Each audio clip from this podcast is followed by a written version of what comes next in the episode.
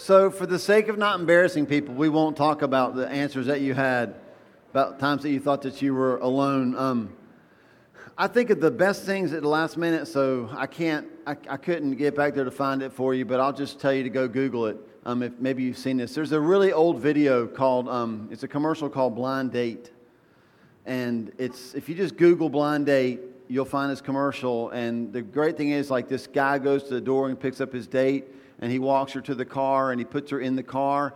And when he closes the door, she like lets one rip.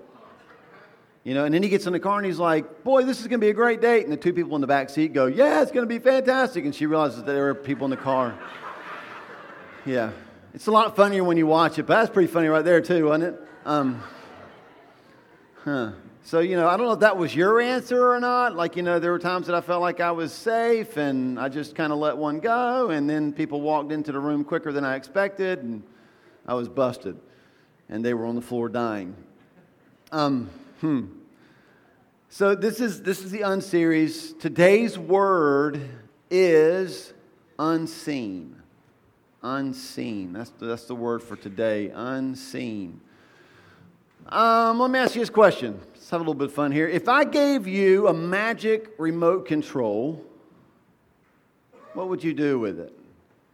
If I could, if I could just right now pull out a magic remote control and I could give it to you, what would you do with it? Now, if you saw the Adam Sandler movie Click, you already know what he did with it, right? He fast forwarded, rewound, hit play, record, all that kind of stuff. He just totally messed his whole life up with a remote control. Um, I think we've got a clip just in one scene. I want you to see what he kind of learned to do with, with the pause button. Um, I don't want to encourage you to use your power like that to hurt other people if you had a magic remote control. Um, but I do want you to think about something, okay? If I could give you a magic remote control and you had a pause button on it, how would that change your world? Now, Jesus, um, he had a magic pause button one time. Believe it or not, he wasn't playing catch. He had a magic pause button. It's in Matthew chapter 9,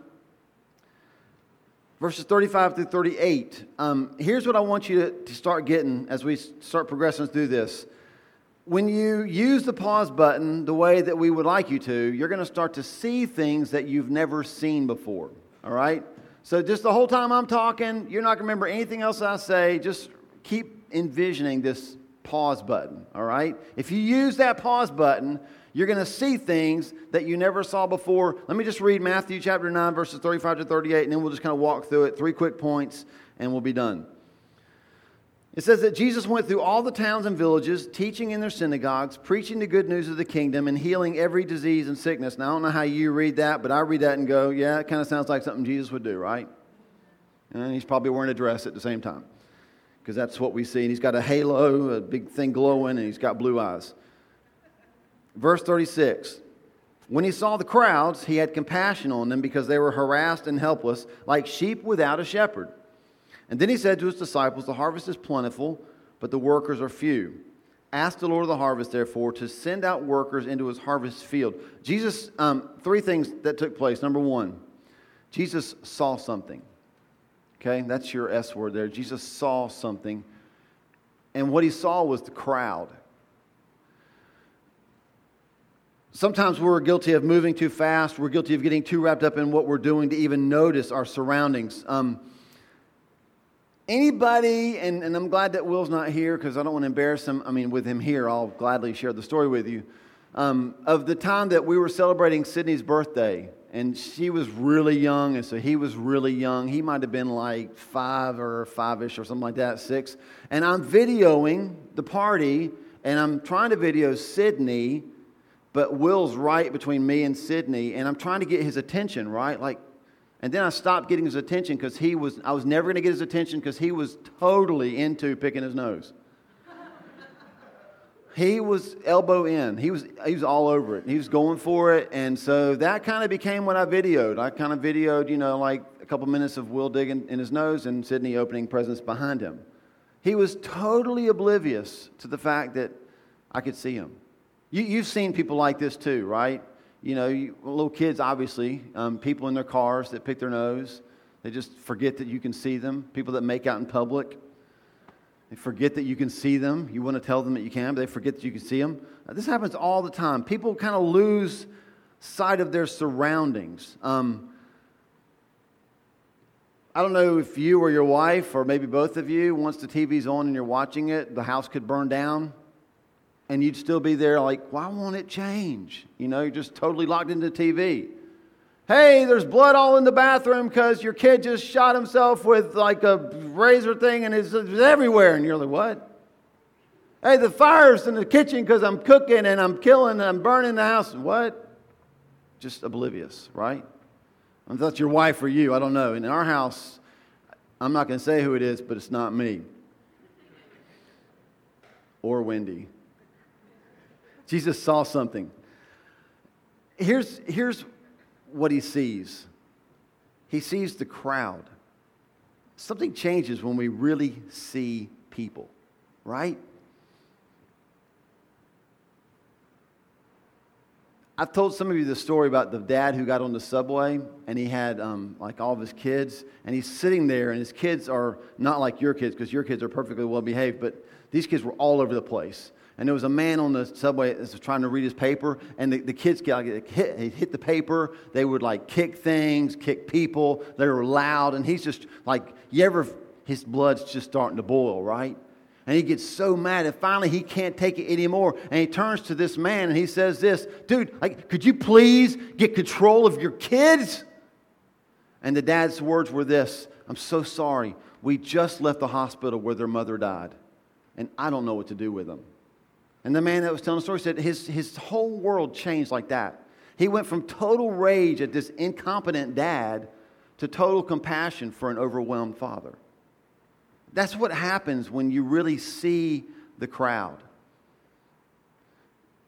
Jesus saw the crowd, he saw the man, he saw people differently. He didn't just see the crowd. Number two, Jesus felt something. Seeing the crowd led to something that he felt. He felt compassion. Um, every now and then there's these words in the Bible that are fun. This is one of them, okay? Compassion. It really means to be moved in your innards. Like, like a liver quiver, right? Like I'm feeling something weird. He was moved, Jesus was moved in the deepest part of who he was. He saw the crowd.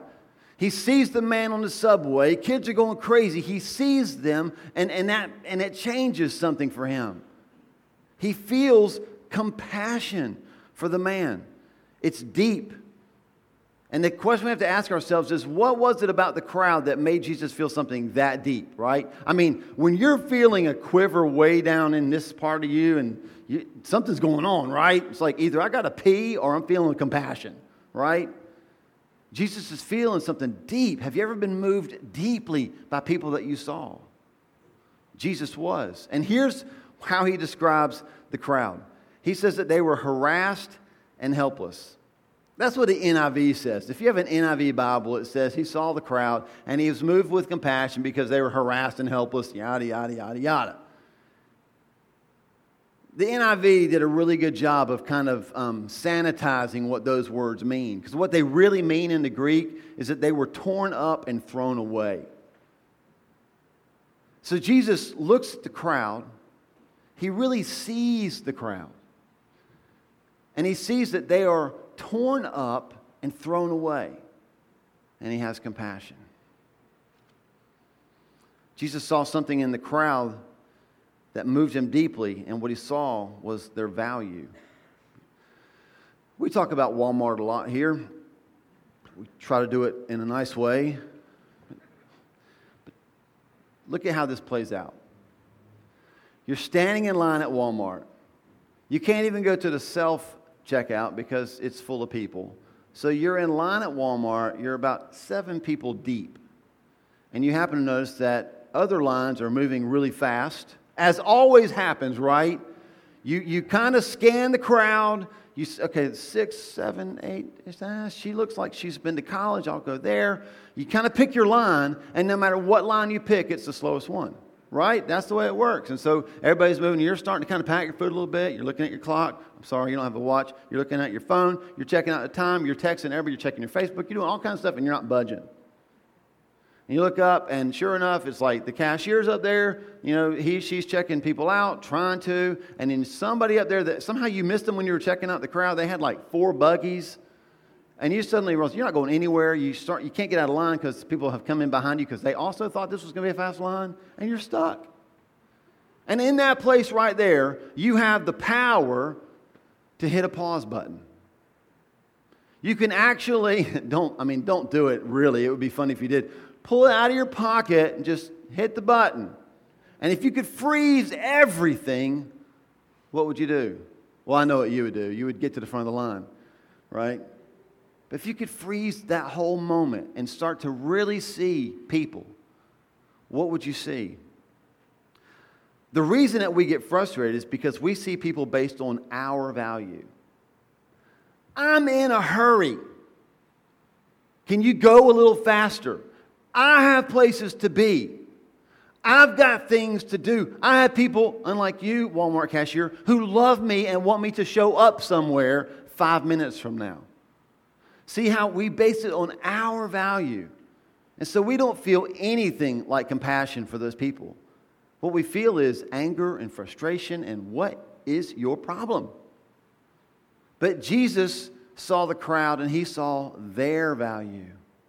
And what would happen in that situation if we suddenly saw that line with Jesus' eyes? Well, we wouldn't get mad at the cashier because of our value. We would start saying things like, I wonder what's going on that's making her struggle so much. I wonder if there's a reason why her register's not scanning, why the barcode's not quite showing up. I wonder if there's any way that I could help her feel less stress in this situation. Here's the thing you'll never feel that if you're just going through life, right? I won't either. I mean, we just go through life. We just do what we're going to do. We just, but sometimes you just got to stop, pause long enough to ask yourself this question Do I see this crowd? Do I see this room? What we just did after worship was we hit a pause button, right? Because I could have just jumped up here and started preaching. I mean, but I saved you. I gave you a little bit of a buffer. But instead, what we did, we said, hold on, pause. There are people in this room who, if we don't take the time just to stop and offer hope, they will come in here, they will sit, they will listen to music, they will hear me preach, they will do the head nod, and then they will get in their car and go home. And they will say to themselves, Nobody saw me. But sometimes you just got to pause. Just hit the button. And just for a moment, allow God to use you to see people. I know this much. If, if the sermon goes really downhill from here and it's just like the suckiest sermon in the world, there's about nine or ten people in this room right now that cannot get in their car today and say, God didn't see me. That's how it works. I love that. Jesus saw the crowd. Jesus felt something. I want you to see the crowd, and I want you to see the value in them. I want you to be moved in your innards. We make t shirts. I go to the gathering, Deliver Quiver Church. I, I want you to, I want you, have you ever been in that position where you just see something and you just are moved? Jesus felt something, he felt compassion. Jesus didn't just see and Jesus didn't just feel, he actually did something about it. Jesus did something. This is the critical part, so we'll just take a few minutes here, okay? Let's make sure you get it. It's one thing to feel something, right? It's another to do something. And so, what, what makes pity different from compassion? Pity feels but doesn't move. Compassion moves because compassion feels and moves. That, if you're um, in the Undaunted series, the study on Thursday nights with the women, um, I don't know if you've read this in the book yet or not, but Christine Caine, one of her, one of her best quotes, I'm paraphrasing it, says this Compassion crosses the street. Compassion doesn't just see a need and go, oh, that's terrible. Compassion crosses the street. How can I help? Do you, do you see the difference? Now, why is that so important here? This, this just blows my mind, okay? Because I don't know how you are. Well, I do. I know y'all are smart people. And if, if at work, if somebody gave you a job to do, you're the best employee and you're never going to make a mistake. You're not going to mess up on the reports or anything like that. Um, now, me, on the other hand, I feel like the world's biggest screw up all the time. Like if I'm given a task to do, if there's any way to mess it up, I will find that way and improve on it, right? So the, the fact that what Jesus did, what he did next, blows my mind. He said, I see the crowd. They're torn up and thrown away. They are like sheep without a shepherd. Now, put on your Sunday school hat if you have one. Not everybody was raised in church, okay? But if you were, put on your Sunday school hat and just tell me who is the great shepherd? Jesus. The shepherd says about the crowd, they are like sheep without a shepherd. So, the crowd needs a what? Shepherd. And the shepherd, who we just read, has been busy going from every village to every town, preaching, healing, doing all the stuff that shepherds would do. He's, he's there. He says they need a shepherd. And so, if I'm his disciple, I'm kind of going, this is fantastic the crowd is without a shepherd. We've got the shepherd right here. He's already a really popular preacher. Go, Jesus! Jesus did something all right. He looked at his disciples and said, Hey, they, they need a shepherd. Why don't you pray and ask God to send you? Do what? I can't even be nice to my family. Like, you're Jesus. You go. We'll follow, but we'll pick up your robe. Go. No. Hmm. no. They need somebody. Oh, yeah, they need somebody. So, why don't you pray to the Lord of the harvest and ask the Lord of the harvest to send laborers out into the harvest field? Okay, uh, Jesus, like, by laborers, you mean you, right? No. No. Philip Yancey He's a really popular Christian writer. He spoke at my graduation when I was graduating from seminary, getting my master's of divinity, right? Woo-hoo! Makes me sound so smart. It's just proof that anybody can do it, right? he said this when he was doing his commencement speech. I don't remember anything else, but this I remember. He said, You know, I don't really struggle with a lot of the miracles in the Bible. I don't struggle with how there could be a virgin birth. I don't struggle with all the healings. I don't really struggle with the resurrection. He said, You know the one that I really can't understand? I can't understand the ascension. Why the God of the universe would go back and leave all of this stuff to us. And that blows my mind because I know me and you know you. And he's looking at us saying, do something. They need a shepherd. So go, go, go throw up. Monsters Incorporated, sorry. We watched it last night. The fact that Jesus did something sets him apart from the majority of us who may see, may feel, and won't act. Um, I'd heard this study a long time ago. Maybe you've heard of the Genovese effect. I'm not sure if you have or not. It's also called the bystander effect. And here's, here's how it got its name. There was a woman named Kitty Genovese. She lived in New York City. And in 1964, she was murdered, stabbed to death, as a dozen or more neighbors heard her screaming for help and did nothing.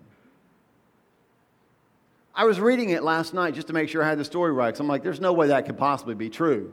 Because I live in Stanley County. Like, everybody knows everything, right? But here's what she she's gets home at 3:15. She's 100 feet, 100 feet from her car to her apartment door. And between here and there, a man sneaks up behind her and stabs her twice in the back. And she didn't die. She, cre- she cried out for help.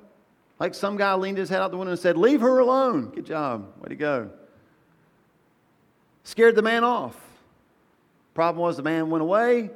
The man came back changed his hat so nobody would recognize him, found her next to her door, still couldn't get inside, and finished the job. Later, as the police were investigating, they found out that anywhere from a dozen to 38 people had heard her cry, but did not call. Crazy as it may sound, 10 years later, on Christmas morning, another woman was also killed in that same neighborhood. Man, look, we're really good at just watching stuff happen and never checking it out. This morning, as if God didn't have to remind me that I can be that way, this morning we get up and we're in the kitchen. I'm fixing some coffee, and I looked out the window because it was time to take Bella out to pee. Bella's a dog, by the way. oh, you take your kids outside to pee. That's fantastic. And I looked out the window and I saw a white dog who was just laying in the road. And I said, That's weird. Like the dog's laying in the road, it's not moving. I hope it didn't get hit. Did I go out to check? no, just made a comment. We're good sometimes at seeing and thinking we've done enough. Man, God never says it's enough to see. It would be a major step forward if we saw the crowd. It would be an even greater step forward if we saw the crowd and felt compassion down deep, so deep we can't not do anything. But Jesus doesn't even want that. We don't get to like get the pen because we saw and felt something. We get the pen because we see and feel something and then do something. He says, "Man, go out into the go out to the harvest field. Ask God to send." And I can just hear I can hear Jesus doing this. He's like, no, no, really. Just pray and ask God to send people into the harvest field.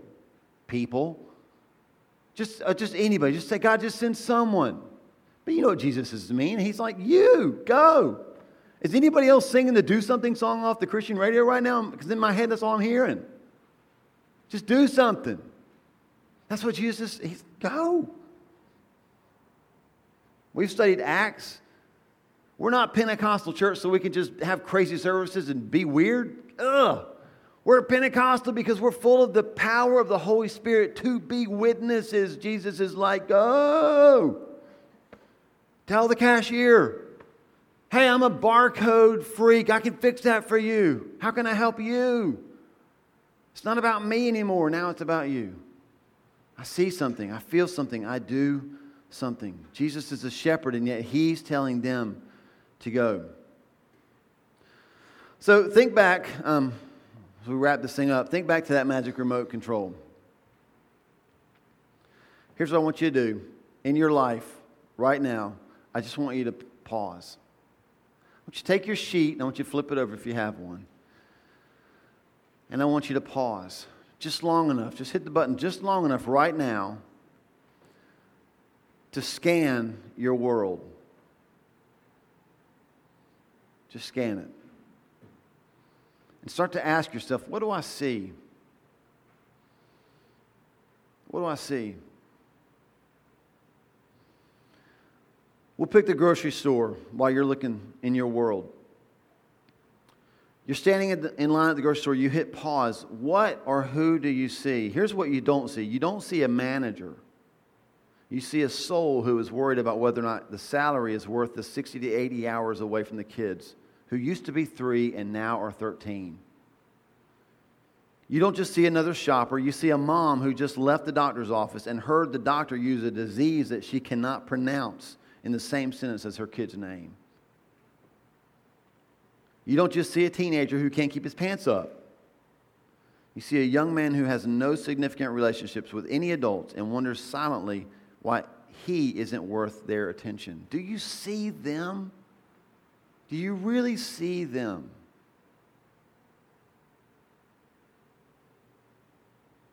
Do you see the value in them that caused Jesus to feel deeply a compassion for them? Are you willing to be part of the solution? Our big idea this morning assumes that you will be part of the solution. Here's what it says When you see what others don't, you'll do what others won't. This may be the best big idea I've ever come up with. I really like this one. I'm going to say it again. When you see what others don't, you'll do what others won't. People that jump into situations that they have no business jumping into, and if you could ask them, why did you, why'd you do that? Why did you jump into an icy river to try to save that person? I, somebody had to go like she was drowning. They saw something that others didn't because there are other people up on the bridge. They're not jumping in because they just see a situation. This person saw a person with value. When you see what others don't, you will do what others won't. Jesus did not ask the whole world to go to the crowd. He turned to his disciples because they had seen something in Jesus and in the crowd. They saw something that others didn't. He's like, So you go. Now, I know this about the gathering. If we really see the unseen, if we really see the value in other people, there is nothing that you and I would not do to meet their need. We say it all the time the chairs next to you are souls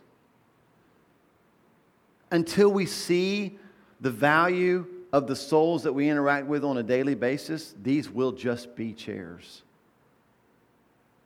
But when we see that, when we start to see the unseen, like that's not just a cashier who's just trying to tick me off by being slow. She needs Jesus. She needs hope. We see the unseen. When we see what others don't, we will do what others won't. And people will start to say about you, man, I can't believe that. Why'd you go to so much trouble to help meet that person's need? And you'll find yourself saying this, why wouldn't I? That's, I mean, I might be in a really weird place. I totally get it. I told you last week that we're going to start a second service in September. And so I, I told you, hey, people are going to have like all kinds of crazy questions, right? But the number one question they're going to have is a one word question, and it is going to be, why? And you know what my response is? Why not? Ha! Boom! I think I win. I think we win because I think the answer has to be why not? Not why. Why says, oh, it's an inconvenience to me. Why not says, God, like there's 16,000 people in our city. Are you kidding me? How, how can we even ask the question why? I mean, if you need proof, look around the room right now. It's July the 27th. September rolls around, there's, there's more people back from vacation. They're not going to the beach every other weekend.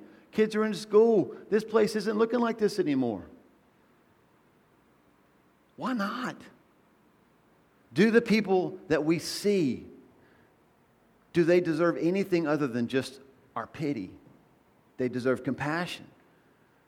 And so when we see them like Jesus sees them, and he turns to us and says, Hey, how about this? Why don't you pray and you go? Our answer will be, Yes, Lord. Last week, Peter's answer was, Okay, I've been fishing all night. I'm really tired. You're not even a fisherman. You're just some dude in a dress and a beard, but I'm going to do it. Duck Dynasty way back in the, way back in the day. But I'll do it just because you said so. Caught a fish, caught a catfish they couldn't even handle, uncontainable. When we see what others don't, we will do what others won't.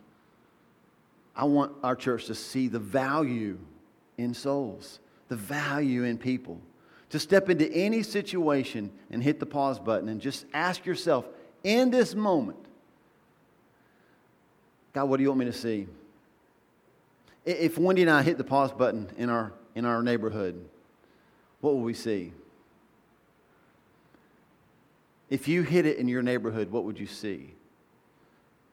I know for me, and I'm not the perfect neighbor, far from it. But something changed when, um, when I stopped seeing one of my neighbors as this evil man who got up every morning and opened his door and turned to his dog and said, Poop in Paul's yard! Because he wasn't doing that. He was just a retired man who's too tired to walk his dog. And so he just lets the dog out, and the dog just happens to like our yard a lot, right? A lot. Dog's like, new bushes. Yeah, mother load. But when I start, God, how, how do I pause? How do I see him differently? He's not mean, he's tired. He doesn't need me to be mad. He needs me just to, how can I help? It changes everything. We're not the best at it, but you have the power. You have the power to hit pause at any point in your life and ask yourself right now, God, what do you want me to see?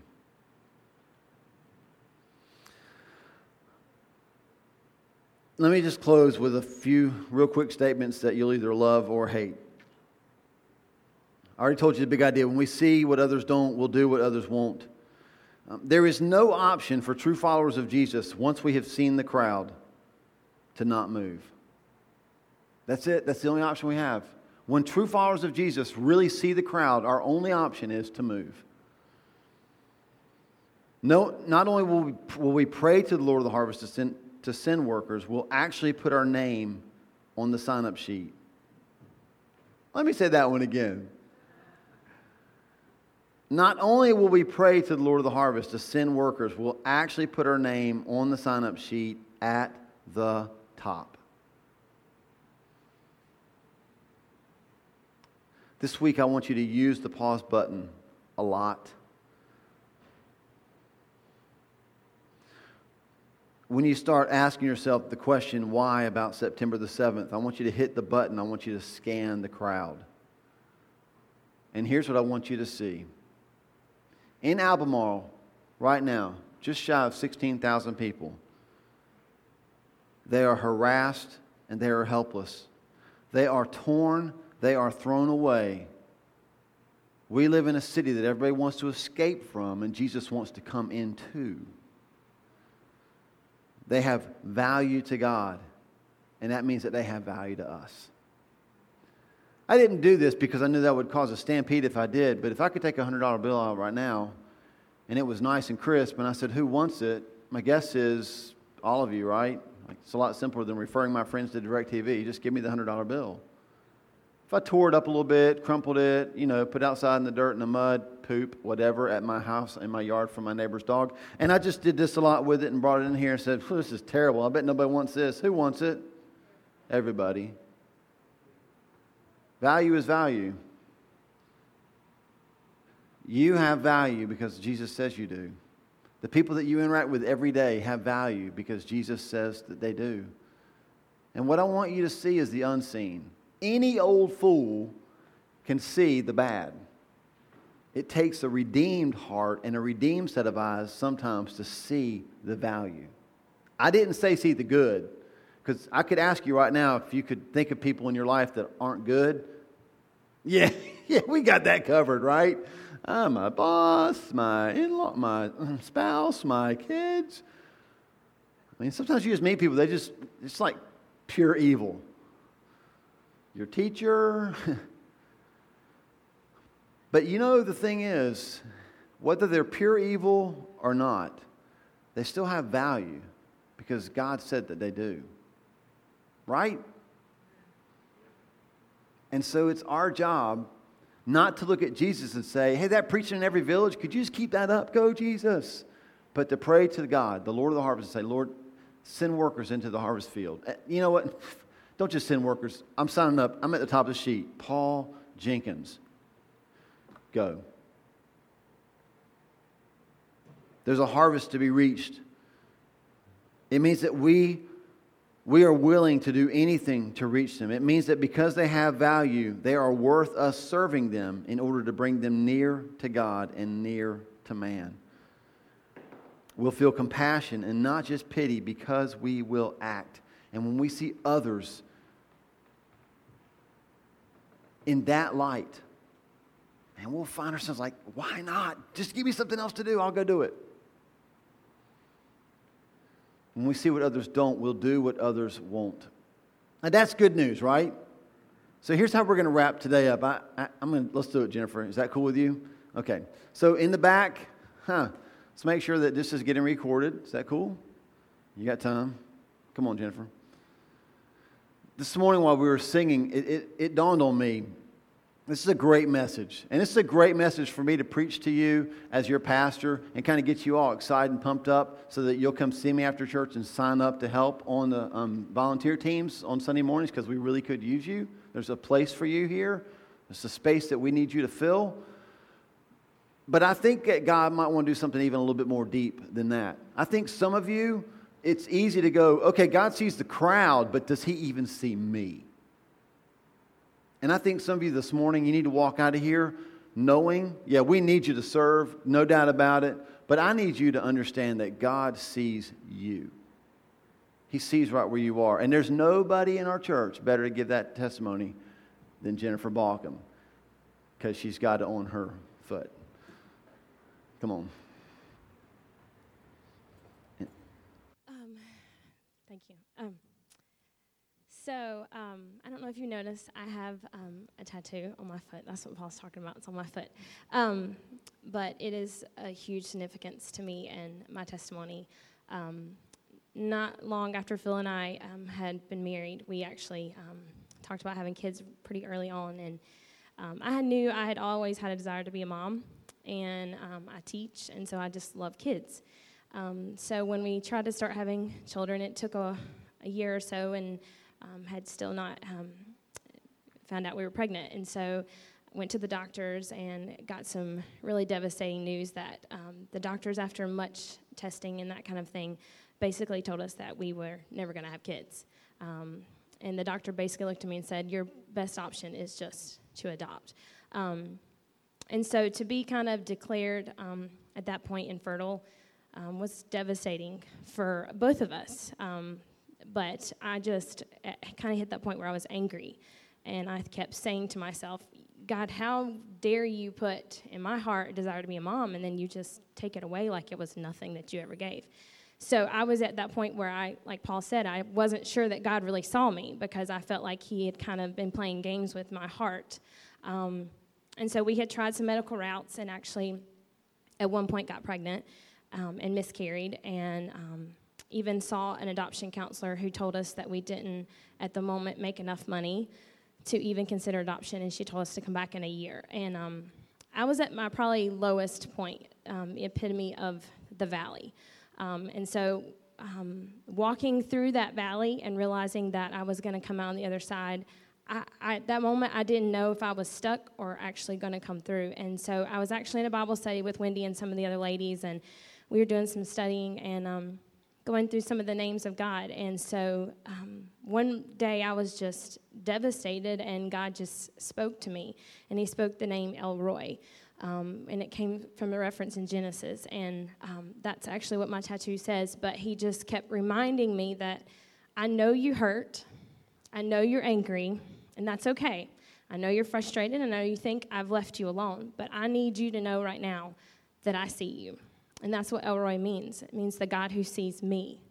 Um, and he just kept telling me, I need you to just know that I see you, and that's got to be enough for you right now. I can't give you an answer. I don't know when, I don't know how, and I'm, I'm not going to reveal that at the moment. I just need you to be okay. If for those of you who don't know me, I'm type A, extreme type A. Um, I was like number one spiritual gift in administration. so I like control. Um, I'm a teacher. I like control of things. And God was like, This is one area I need for you not to have a plan. And I need you to let me just be enough for you right now. And so at that moment, I declared if I ever got brave enough um, to get a, a, tattoo, that's probably what I would get because I wanted to share with other people um, God's testimony and provision over my life that no matter what. Um, and those of you who may not know us, we do have a, a little girl, Kata. She's three. Um, so God's miraculous provision for that. But even God still today reminds me that this is just not a provision for you over children. This is a provision over you for whatever season you walk through. Um, whatever valley it may be, because we all have seasons. Today, some of us are in a really good place, some of us today are in a really bad place. Um, and that God still sees us in all of those times. And He just keeps reminding me, I see you despite all of that. And sometimes that is all you're going to get from me. And that's just got to be enough. I've got to be enough from you. Even if I don't see that He's given me what I think He should give me, or provide what I think He should provide, or when, He still sees. So it's definitely a big calling um, for us to understand that no matter what the circumstance, God still sees.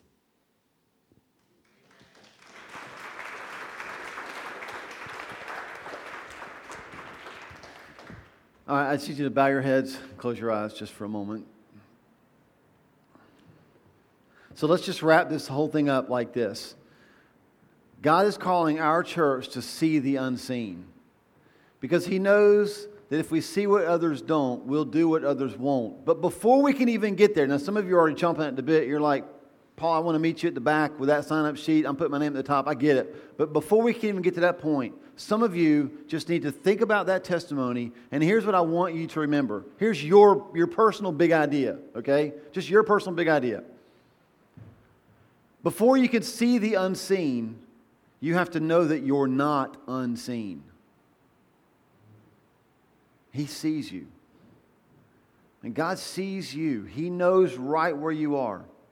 When we ask you to serve and to volunteer at the gathering, it'd be easy for you to get in the car and say this Yeah, but if they really knew me, if they really knew what I was like, they wouldn't ask me to serve. yeah, we would. Are you kidding?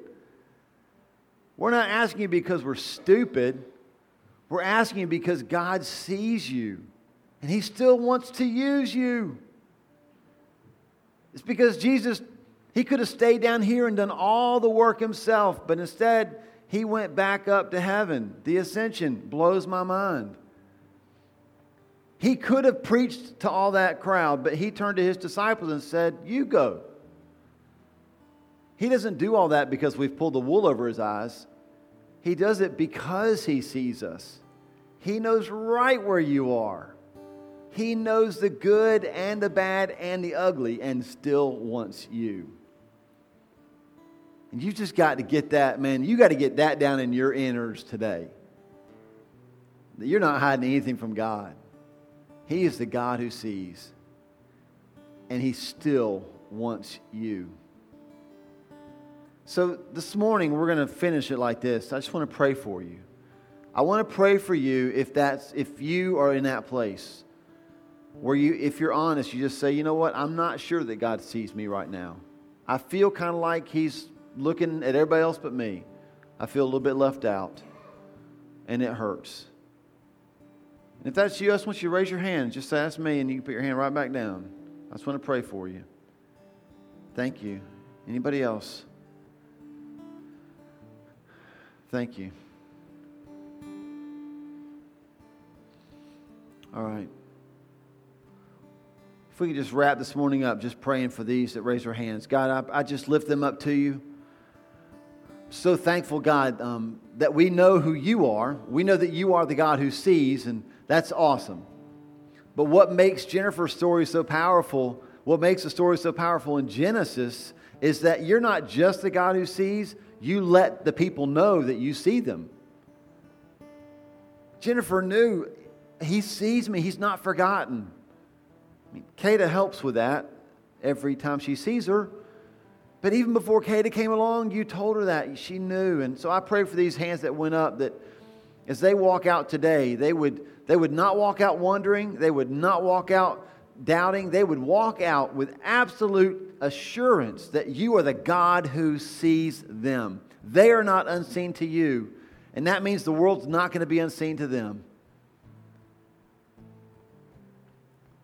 Thank you, God, for knowing everything about us the good, the bad, and the ugly, and still wanting to use us, still looking to us and saying, Pray to the Lord of the harvest. I want you to see the crowd. I want you to feel compassion. And I am commissioning you to go and do something for them. God, I cannot answer for this entire church. If I could, it would be a huge yes, and our sign up sheets would be full. But I can't. I can only answer for me. And my answer to you, Lord, is Here am I, send me. I want to go first. I want to go to that crowd and show them your mercy. In your name, Jesus. Amen.